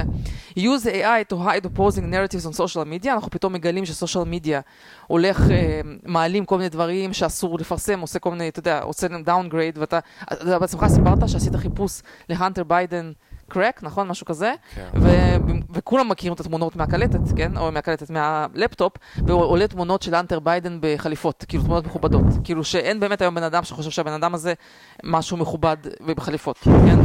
ואז הוא אומר, אה, list of liars, experts, אנחנו מכירים את הקטע הזה שיש 50 experts say, שהם כאילו שהם מוצאים את זה כשהם מכתב מוכנים לשקר, expert, כן. כן? אה, ואז release persuasion, כ- כאילו כל מיני סימול, כאילו יש לזה ממש שיטה by the book, כזה playbook, איך אתה משתמש כן, במה שעשו וגם עכשיו. שה debunk אה, מקבל פחות חשיפה מאשר בדיוק, ואז הוא אומר, truth emerges, but כן. too late. כבר אנשים כן. כולם השתכנעו, כבר אלה שרצו להשתכנע בזה כבר, כאילו אי אפשר לתקן את זה חזרה, too late, כאילו. זה בדיוק הנקודה. עכשיו, אנשים בישראל מאמינים לזה שטראמפ גנב את הבחירות ב-2016, שפוטין עזר לו, ושטראמפ עשה collusion עם רוסיה. וגם אנשים אינטליגנטים, שעכשיו דיברנו על אנשים בארץ, אנשים אינטליגנטים, כן, הם פשוט כאילו, זה- אוקיי. שכחו לעדכן אותם פשוט. טוב. אה, מה אני רוצה להגיד עוד? אה, כן, אז עכשיו רציתי להגיד מה הקשר הישראלי. יש קשר ישראלי לכל הסיפור הזה, וסתם, זה מצחיק. אני חושבת שאיך אתה יכול לדעת מי מנצח ב... כרגע. בסופו של דבר, המשפט יהיה ב court של public opinion. זה נכון שיכולים לשפוט את טראמפ, להכניס אותו לכלא, ואולי לא ירוץ, אבל בסוף מה שמשנה זה מה האנשים מרגישים מי הצד שצודק פה, ובהתאם הם גם ילכו ויצביעו. כאילו, כי אנשים לא אוהבים חוסר צדק, כן? זאת אומרת, אם הם ירגישו... מי שסופר את הקולות מחליט. שנייה, אז אל תסבך אותי עכשיו, אל תעשה לי סרט נוסף. עכשיו, אני אומרת, מי לדעתי, איך אתה יכול לדעת מי מנצח בקורט של פאבליק אפיניאן? זה לדעתי לפי איכות המימס, אוקיי? אז איכות המימס פשוט, וזה הקשר הישראלי, אז המים שלדעתי באמת היה המים הכי טוב, שאפילו הדמוקרטים הודו שהיה מים טוב, זה שבעצם מראים בית, שיש עליו סימ- כזה סמל של D, כחול, וכאילו כמו פסח, שפסח. מישהו מסמן את המשקוף של הבית שלו בסמל של דמוקרטי, וכחול. כדי שה-FBI לא כדי יבוא אחריו. שה-FBI כאילו יפסח עליו. כן, אז כן. זה כאילו הקשר הישראלי, וזה באמת הפך למים כזה שמאוד מאוד הצליח. יהודי, למה ישראלי? אה, כן, קשר יהודי. אה, מים אחר שהלך, לא, זה לא בדיוק מים, יותר סרטון בעצם שאנשים כאילו נשפכו מצחוק מזה, זה הסיפור הזה של הת- התחתונים של מלניה, כאילו שמוכרים את התחתונים, שה-FBI עכשיו מוכרים את התחתונים של מלניה באי-ביי וכל מיני דברים כאלה, אני חושבת שכאילו הם פשוט נתנו מתנה. אה, אין בן אדם אחד שלא מזכיר את החיפוש בתחתונים של מלניה, כן, ואני כן? רוצה להשמיע בסוף הפודקאסט בדיוק, רשמתי את זה. של הילרי קלינטון. שאומרת, יש ציטוט מפורסם שלה, שאומרת, "Wh- אה, What difference at this point does it make? כן, בקיצור, הפכו, אחרי שהיא כבר השמידה את הראיות, כן. אז היא מעיזה להגיד בקונגרס, מה זה משנה עכשיו? אין לנו את הראיות. בקיצור, אני חושבת כאילו, אה, בשורה התחתונה, זה שלרפובליקנים יש הרבה יותר חומר לעשות ממנו מימס, וזה בסוף זה מה שמנצח, כן? והדמוקרטים בגדול הם די בעמדת מגננה, וצריכים להסביר, אולי זה ישתנה, כן? אבל נכון לעכשיו, בקורות של פאבליק אופיניה נראה שדי ברור מי שמנצח, בעיניי. אבל התקשורת עובדת שעות נוספות בשביל להגן על המשטר, על הרג'ים.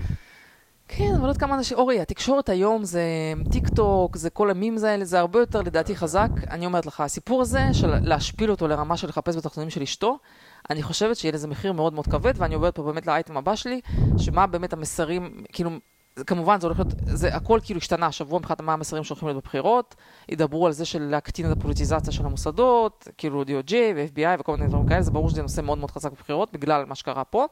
שני דברים נוספים שלדעתי, גם כן מתנה שהדמוקרטים נתנו לרפובליקנים, אני תכף אגיד גם לכיוון השני, כן?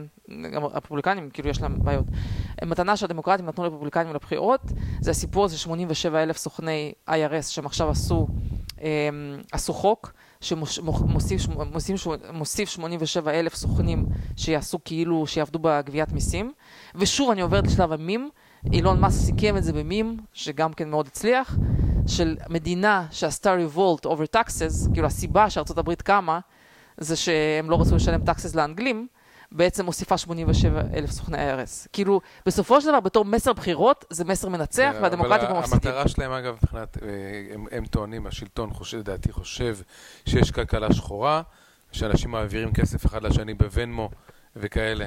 אורי, זה אה, הכל small businesses, ו PayPal אנשים, כן. נכון, והם רוצים לתפוס את האנשים אורי, האלה. הטענה הזאת מאוד כן. חלשה. רוב האנשים שהתמודדו עם, audits, הם יודעים שזה משהו מאוד טכני, אתה נופל, יש לנו חברה שאני יודעת שעשו לה audit שלא מצאו כלום, כן? מכל מיני סיבות, כי היה כל מיני מניות, אתה יודע, כאילו, כאילו היה לה תיק כזה שהיה נראה טיפה מורכב, וזה דפק אותה לשנים, ה audit הזה. כאילו, זה, בסופו של דבר, זה כאילו בן אדם מסכן קטן, מול מכונה של בירוקרטית כן, של גם המדינה, אין- אין זה לך- מאוד מסובך. יש לך כסף, אין- אתה אין מביא לך זה. גם כן. אפשרות כאילו לה- ל- לערער על כל מיני דברים. ואתה גם לא יכול לעשות את זה. לבד, אתה צריך לקחת רואה חשבון, ואם הרואה חשבון טוב אז הוא לוקח מלא כסף, כאילו בסוף זה מסתכם בכסף. מי שעשיר יכול להתמודד עם זה, ומי שלא עשיר לא יכול להתמודד עם גם זה. מי שעשיר גם ככה מגיש את הדוחות שלו עם רואה חשבון. כן, הוא עושה פחות טעויות, עושה זה, כן. אם הוא לא גרוע, אז הוא לוקח אחריות, כאילו, פחות או יותר, כן? על, על, על, לא לעשות טעויות, כאילו, ברמה שאחרי זה כן, כן בקיצור, אני חושבת שבסופו של דבר אז, זה... אז, זה לגמרי, אז זה לגמרי נגד המעמד הביניים של כן. אותם אנשים שהולכים ומגישים את הדוח שלהם ומדווחים ואולי לעצמם. טועים, ואולי מתבלבלים, ואולי כן. מבינים, כי, כי מה לעשות, קוד המיסים הוא קוד מסובך. זה לא כזה, כאילו, זה לא בלתי אפשרי להתבלבל, כן? ולעשות טעויות.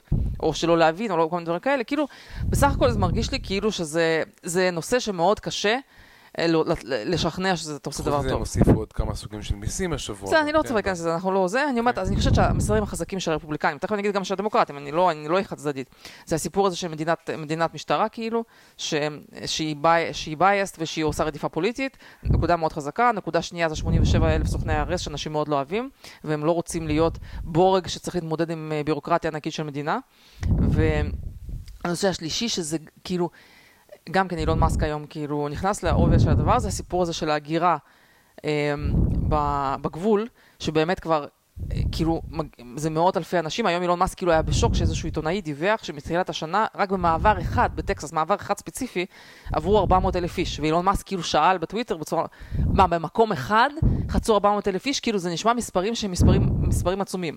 עכשיו, מה שקורה עם הסיפור הזה של המהגרים בגבול, בעצם, כאילו, איפה הדמוקרטים נורא מפסידים עכשיו בדעת קהל? שבעצם הרפובליקנים עלו על איזה תרגיל מבריק, ומה שהם עושים זה שהמהגרים שנכנסים בגבול, שמים אותם על אוטובוסים מטקסס את מבינה ובאריזונה. שזה איך קוראים לזה? זה דוגמית. מביאים להם דוגמית. כן, אבל שנייה, אני. אסביר את הנקודה. ומסיעים אותם ל- אה, לניו יורק ול-DC. עכשיו, כרגע מדובר על אלפי אנשים שהסיעו, וגם ניו יורק וגם DC הכריזו סוג של מצב חירום, והביאו, ביקשו מה... גם מתלוננים שזה לא בסדר, וגם כאילו ביקשו מה... איך זה נקרא? מה guard, איך זה נקרא? מ-National Guard לעזור מה, והכל. עכשיו אנשים אומרים? אז טקסס אומרים, סליחה, אנחנו שלחנו לכם 4,000 איש, אתם בוכים על 4, או לא יודעת מה, 2,000 איש, אתם בוכים על 2,000 איש שהגיעו לכם, שלנו יש 400,000 רק במעבר אחד, זה, איך, איך אתם חושבים שאנחנו מתמודדים עם זה? איך אתם חושבים שעיר של 10,000 איש בגבול סופגת מאות אלפי אנשים בכניסה, כשאתם בוכים על 2,000 איש? ומה מה זה הצביעות הזאת? אתם בעד open borders, אתם בעד להכניס אנשים, וכשמסיעים אליכם את האנשים אתם לא רוצים אותם? אגב, לדעתי הם שואלים את האנשים האלה בגבול. הם מי רוצ- אותם. לא, הם שואלים כן. אותם, זה, הם לא מכריחים אותם כן, להסיע. מי רוצה לנסוע לניו מי יורק? רוצה לנסוע לניו יורק? מי רוצה לנסוע לוושינגטון? ומי שמסכים, אז הם לוקחים הם אותו. מחתימים אותם, כן. נכון. אז אני חושבת שבקטע הזה הדמוקרטים אין להם מסר, מה הם יכולים לעשות? מה הם יבואו בבחירות ויגידו, אנחנו לא נאפשר להם... תבין, ת- תחשוב על זה למשל, אני אתן לך עכשיו דוגמה, באמת חשבתי על זה. נגיד שאתה עכשיו מתמודד בטקסס להיות מושל. יש אחד רפובליקני, אחד דמוקרט, בסדר? עכשיו הרפובליקני אומר, אני ממשיך עם הסיפור הזה של להסיע את המהגרים שמעמיסים על התשתיות שלנו, ואנחנו לא יכולים לקלוט מיליון איש בעיר של עשר אלף איש בגבול, אנחנו לא יכולים לכתוב, לקלוט מיליון איש בשנה, ואנחנו עוזרים באמצעות ההסעה בשביל להציף את הבעיה בפני, בפני האמריקאים ובשביל להעמיד את הדמוקרטים בפני הבעיה שהם מייצרים, בואו נראה אותם איך הם מתמודדים עם זה. ומול זה מגיע מושל דמוקרטי שמתמודד והוא לא עושה את זה. כאילו, תחשוב למי אנשים יצביעו. הרי לא סתם ההיספנים עברו לצד של הרפובליקנים. בסדר, אבל מי יספור את הקולות, שוב פעם. שנייה, אורי, אל תעצבן אותי, אבל אני אומרת, כאילו, לדעתי זו נקודה שפשוט הדמוקרטים, אין להם איך להתמודד איתה. אה, מה אתה יכול לענות על זה? וגם שברגע שהם מתחילים להתלונן שמסיעים אותם, אז אומרים, תגיד, מה, אתם מפגרים? כאילו, אז בשביל, אה, איך אתם, אז אתם תומכים ב open borders בטקסס, אבל אתם לא, אבל לא, לא אצלכם? כאילו, זו צביעות הזאת, אין דרך להתמודד איתה.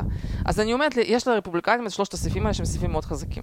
אצל הדמוקרטים יש כמובן את הנושא של ההפלות, שזה חד משמעית פגע ברפובליקנים, לדעתי זה ברור שזה פגע, וכאילו אין להם כאילו מה להוציא.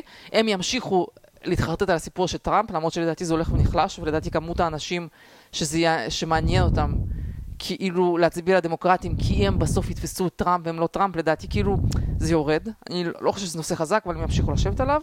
והסיפור של climate change, ש... אה, גם כן, לא יודעת, כאילו הם ילכו על זה חזק, אני לא יודעת כמה אנשים היום מתחברים לזה, כי כאילו אנשים קצת כן מזהים טיפה את המניפולציות סביב זה, אני לא אומרת שאין climate change, כאילו זה לא הנקודה, אבל כאילו הרבה, זה, זה אבל נושא מורכב. אוקיי, אוקיי, החוק שהם הוציאו, למשל, לא נוגע בשום דבר שקשור לאנרגיה גרעינית, שזה פתרון מאוד טוב ל-climate change, לא מוכנים לדבר על זה. דבר שני שעשו שם, הוסיפו שם סובסידיות, את שומעת, ג'ני? כן, הוסיפו סובסידיות לרכבים חשמליים מסוג מסוים, כאן בטח לא לטסלה, אני לא יודע. שנייה, כן, שנייה, כן, שנייה. נגיד ששבע וחצי אלף דולר למכירה של מכונית חשמלית או משהו כזה, ושלחתי לך היום טוויט, ראית את זה? כן, ש... שהמחיר עלה ב... שאותו המחיר, המ- הסובסידיה ש- שבע וחצי אלף דולר, והיום פורד העלו את המחיר של ה-F-150 ה electric הזה בשמונה וחצי אלף דולר. כן. זאת אומרת, הסובסיד- תראה, הסובסידיות לא הולכות לצרכן. תקשיב, אני בסך הכל חיובית כלפי הדמוקרטים שמנסים לעשות משהו שקשור ל climate change. בסך הכל אני בעד מכוניות חשמליות, זה מדהים. כאילו, יש הרבה דברים שאני בעד, בעד אנרגיה נקייה וכל מיני דברים כאלה. אני חושבת אבל שיש שם הרבה מאוד שחיתות והרבה מאוד פופוליזם, שהוא לא באמת, כאילו, כאילו, בגלל שאני יודעת שהמילה הזאת היא סוג של מניפולציה, לעשות הרבה מאוד שחיתות מאחורי הקלעים, או הרבה מאוד כל מיני סובסידיות לכל מיני חברים שלהם וכאלה דברים. לכן אני בגדול, בתחום הזה, בגלל שאני לא אוהבת את הגישה, את, את השחיתויות האלה, אני מעדיפה כבר שה, שהמרקט יקבע. כאילו זה נכון שאני יודעת שרפובליקנים לא יזיזו אצבע לטובת climate change, הם לא יעשו כלום, אבל הם גם לא יעשו נגד, כי הם לא יעשו בכוונה. הם יגידו, אוקיי, אם אנשים רוצים לקנות טסלה, שיקנו טסלה, אנחנו לא נעזור לטסלה להצליח, לא, אבל למה לא לעשות אנרגיה גרעינית? למה לא- למה להמשיך להתעסק עם דברים שלא עובדים? דרך אגב, שים לב שניוסם, כאילו, ראית שהם הודיעו שהם כן רוצים, החליטו שהם לא רוצים לסגור את הדיאבלו, את האנרגיה הגרעינית בקליפורניה. לדעתי הם טיפה מטפסים על זה, פשוט, פשוט, אבל בגדול, אני, פשוט, מה שהבעיה אצל הדמוקרטים היא כזאת. נניח שהם אפילו, כבאזוורד, הנושא של climate change, אני איתו, בפועל, זה מסתכם בהדפסת כסף, שהוא הולך לכל מיני דברים, חצי שחיתויות, חצי חברים, חצי לא מי יודע מה. כאילו, אני לא, אני באמת באיזשהו מובן, אני אומרת, עזבו, אל תדפיסו את הכסף, הכלכלה כבר תסתדר. כבר אנשים יודעים מה זה climate change, יש מספיק חברות שמתעסקות בזה. אני לא חושבת שצריך את ההדפסת כסף הזאת שהם רוצים לעשות, שהם יקבעו בדיוק איזה חברות כן, איזה חברות לא, עזבו את זה, אני סומכת יותר על, הש, על השוק הפרטי בקטע הזה. עכשיו, אגב, יכול להיות שאני טועה, כי כן, קליפ... אני חושבת שההצלחה של טסלה היא כן במובן מסוים קשור לסובסידיות שקליפורניה בזמנו נתנה, לרכבים חשמליים, אבל בנקודה הזאת אני לא רוצה הדפסת כסף. אני לא רוצה עוד 87 אלף עובדים ציבוריים ב-IRS, אני לא רוצה שהם ידפיסו כסף לכל מיני שטויות של... אגיד, לא רוצה כלום. אני רוצה שייתנו לשוק לעבוד וזהו, שיפסיקו להתערב. שיפסיקו לשלם לאוקראינה גם כן. טוב, אני לא רוצה שתיכנס לזה עכשיו, זה לא קשור. לא, מה זה קשור עכשיו? אני אומרת שזה... למה כל שבוע הוא צריך להודיע שהוא מוציא עוד ביליון דולר לאוקראינה? למה? אני כרגע לא מעוניין לדבר על זה. אמ, אני אומרת ש... אז אני אומרת שהנושאים החזקים שלהם זה הנושא של הפלות, שלדעתי כאילו פה נושא חזק.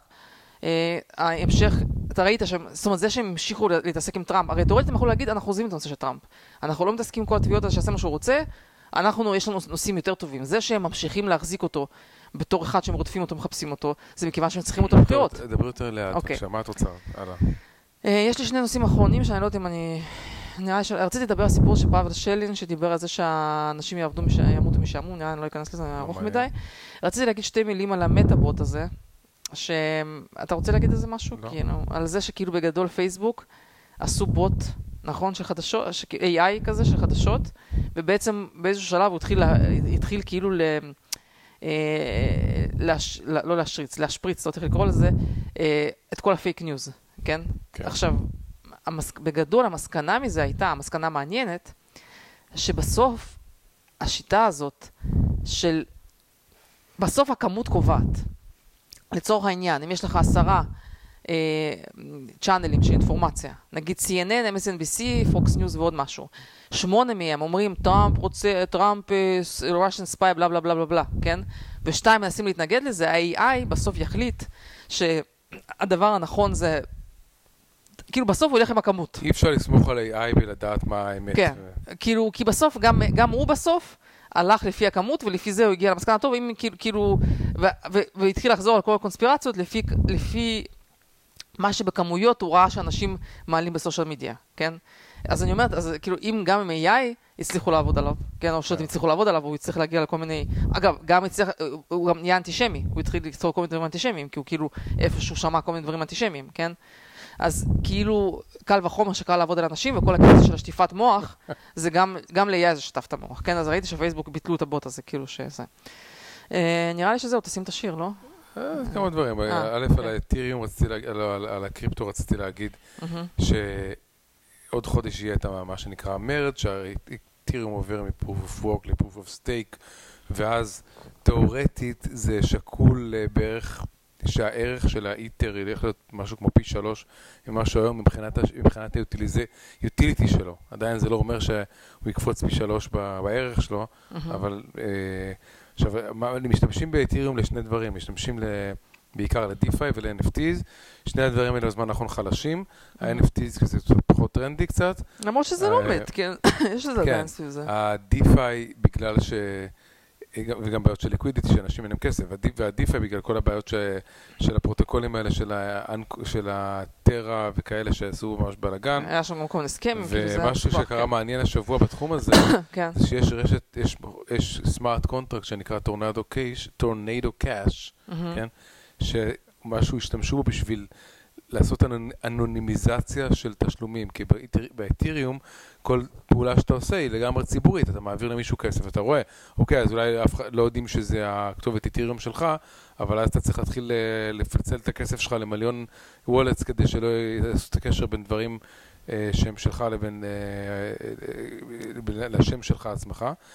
ומה שקרה השבוע, שאני לא זוכר איזה, איזה רשות רגולטורית בארצות הברית החליטה, שכל מי שעשה אינטראקציה עם ה smart contract של Tornado Cash, אז הוא גם אה, נמצא תחת סנקציות, תחת הפרה של אה, רגולציה, שכחתי את השם שלה, שהם יכולים להגדיר אנשים שאסור לעשות איתם ביזנס, למשל צפון קוריאה, כאלה דברים.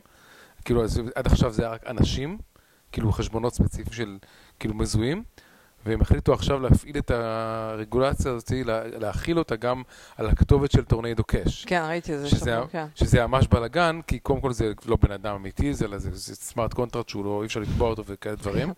דבר שני, אנ- אנשים סתם בתור trolling התחילו לשלוח לאנשים אחרים שרוצים לסבך אותם בכוונה כסף דרך Tornado Cash, ופתאום בן אדם שלא עשה כלום, פתאום קיבל מתנה 100 דולר ב Ethereum, כאילו על, אה, על, על, הוא לא, לא עשית כלום, אבל עכשיו לך תסתבך ויסגרו לך את כל החשבונות, ואתה לא יכול לעשות שום איך דבר. אפשר להימנע מזה שזה לא יעשו לך את זה?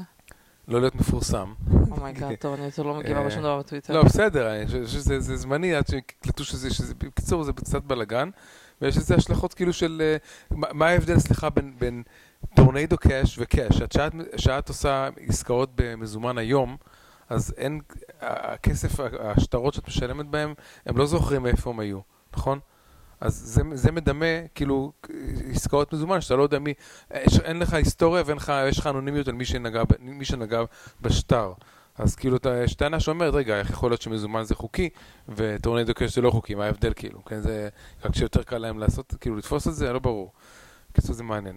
אה, עוד משהו רציתי להגיד בקצרה, בתחום של, אה, אה, בתחום של אקטיביזם בעד טרנסג'נדריות ונגד אוי, וכאלה דברים. אז אולי אני אעשה חוק. אז שנייה, אז יצאה הודעה של שייקספיר גלוב, גלוב שיש להם, יש להם זה מחזה של ג'ון אוף ארק, ז'אן דארק, שזה הפך... שהם מציגים אותה בתור uh, pronoun they them, uh, ש... We are not the first to present Joan in this way and we will not be the last, we can't wait to share this production. בקיצור, הם מתלהבים, מאוד- גאים בעצמם שהם כאלה woke, שהם, שז'אן דארק היא, היא לא, היא, היא הם, הם לא בווד, בוודאות אישה. אה, ואז יש אה, חשבון trolling נורא מצחיק, אה, שבעבר היה אנונימי ולא ידעו מי זה, אבל מאז כבר זה נחשף, הקומיקאי שמפעיל אותו, אבל כשהחשבון הזה קוראים לה Titania McGrath, כן, נו, זה ידוע. כן. אז היא כתבה, Joan of Arc was strong, courageous and independent, and so was clearly non-binary or, or trans. A female Joan of Arc would have been too busy knitting, gossiping, and shopping for shoes to fight the English. Hashtag feminism.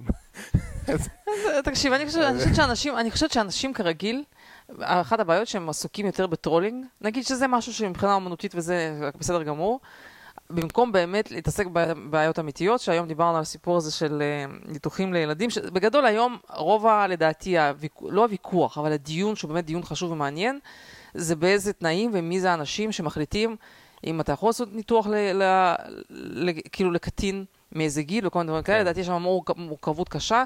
ראיתי שעכשיו בבריטניה, הבעיה, זאת אומרת, הנושא הזה הוא נושא מורכב בכל העולם, כן? זה לא רק בארצות הברית, בארצות הברית כאילו זה כנראה באיזושהי צורה הכי פרוגרסיבית שלו, כן? ועכשיו ראיתי שהורים תבעו את הבית חולים שעשה בבריטניה את הניתוחי המרה לנ- לנוער, ראית את זה? אה, עכשיו, כן. אומרים שההורים כן. חתמו, אבל עכשיו בעצם הטענה שלהם, אומרים בעצם, עשו לנו במרמה, אמרו לנו כאילו את הדיאגנוס, כאילו, כאילו באנו עם הילדים שלנו לבית חולים, כן. הבית חולים עשה להם אבחון, אמר לנו כן, שבעצם צריך לעשות ניתוח, אנחנו חתמנו על הסכם, אבל אחרי זה, אחרי זה גילינו שהאבחון היה, אה, לא יודעת, ש- לא, לא שגוי אפילו, אבל כאילו, כאילו בכוונה, biased, כן? כדי כאילו לעודד את כן. הניתוח. ועכשיו הם תובעים, והבנתי שכמות גדולה של הורים תובעים כאילו על זה שהרימו אותם, כן? עכשיו כמובן אי אפשר לתקן את זה, כי מכיוון שהם עשו ניתוח, כן? אתה לא יכול לא לתקן יודע, חזרה. ניתוח או בל- גם פיברטי בלוקר, כן, לא זה חשוב, גם אבל, מסוכן. אבל אני אומרת, אז הנקודה הזאת היא סביבה, לדעתי צפו לנו מאבקים מאוד קשים. אגב, לדעתי זה גם הולך להיות נושא חזק בבחירות. וכאילו, זה נושא מורכב. היום נתתי לכם, היום היה לנו שיחה על זה היום בבית, נתתי לכם דוגמה, שנניח שיש שני הורים, הורה אחד מסכים לניתוח, הורה שני לא מסכים לניתוח, אתה חייב שיהיה איזה שהם כללים שהמדינה מגבשת, שאיך כאילו אתה מתקדם בסדר, ג'ני, בדברים אבל האלה. מה שאני הקראתי זה בעיקר אה, אה, ביקורת על העובדה שמתייחסים ל- לתחום הזה של נון-ביינריז בתור איזשהו וירטשו, כזה שהוא כאילו הופך את האישה, את, את אותו בן אדם ל... לכאורה שווה יותר מסתם אנשים רגילים שהם, שהם binaries. בסדר, לא חשוב. אה, אותי מעניין, אה, אותי אני- בעיקר מעניין בקיצור. אני רוצה להשמיע את ה... כן, אבל רציתי רק להקריא טוויט אחד לפני שאני מסיימת, כי בכל זאת. כדי שכאילו, שמבחינת prediction אני אוכל לטעון שאמרתי את זה, כן? אז prediction של, אה, של שון דייוויס, כאילו זה מישהו ימני וזה, אבל אני בגדול סוג של מסכימה איתו, לגבי מה הולך לקרות עם טראמפ, כאילו שכחתי להגיד את זה. זאת אומרת prediction. An illiterate DC jury DC Grand, DC זה הכוונה עם וושינגטון, DC Grand Jury of Hardcore Dem Partisans will indict Trump, Indict. indict Trump. A separate jury of hardcore partisans will convict. A corrupt DC circuit, יש כאילו אחרי זה, יש כן. כאילו כל מיני רמות, will affirm. And SCOTUS will be left to overturn. שבית המשפט העליון יהיה האחרון, כן. האחרון של הצ... which- זה הפרדיקשן שלו, כן. שאני נוטה לקבל, כן? כן. At which point the left will violently attack SCOTUS, God help us all. עכשיו, אני רק רוצה לחדד למה הוא אומר את זה על DC. כי ב-DC 90% זה דמוקרטים. ולכן אפילו אקראית, אם אתה עכשיו בוחר ג'ורי, פשוט אקראית מזמין אנשים, רוב כן. הסיכוי שאתה מקבל אנשים שהם הם דמוקרטים, הם נמצאים בבועה הזאת של פייק ניוז, שהם בטוחים שטראמפ רשע מרושע, והם כבר באו להרשיע אותו. הם, תביא לי משהו, אני רק רוצה להרשיע אותו. אני לא טוב. אומרת שהם עושים את זה מרוע לב. אוקיי, אני מפעיל עכשיו. את השיר הזה, שמישהו עשה מדהים, עריכה, עריכה, כאילו אה, יצר שיר מטקסטים של ג'יימס קומי, שהוא אה, סיפ, אה, במסיבת עיתונאים הסביר על זה שהילרי קלינטון תפסו אצלה אה, אימיילים אה, מסווגים. ו- ואת הילרי קלינטון עצמה ואיך שהיא מדברת. מי שתמצאו את זה בטוויטר, אני לא יודע איך, או זה, זה יש את זה במלא מקומות, זה לגמרי ויראלי. זה פשוט עריכה מדהימה, שיר כאילו שעבודה, עבודת עריכה פשוט אה, מדהימה, אז אני מפעיל את זה עכשיו.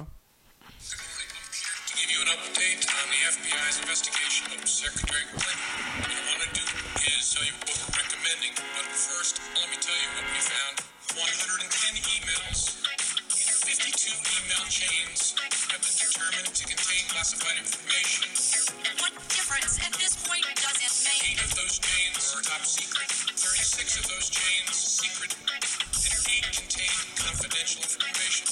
What difference at this point does it make? Everything I did was admitted. There was no law, regulations. Clinton should have known that an unclassified system was no place for that conversation. I did not email any classified material to anyone on my email. None of these emails should have been on any kind of classified system, not even Gmail. First of all, nothing was marked classified. To the contrary, Nothing was marked classified. there is evidence of a tremendous amount. Classified. Now let me tell you what we found. 110 emails. It was not the best choice.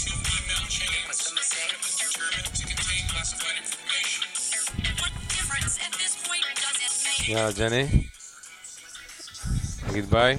להתראות, נתראה. בפרק 96. ביי.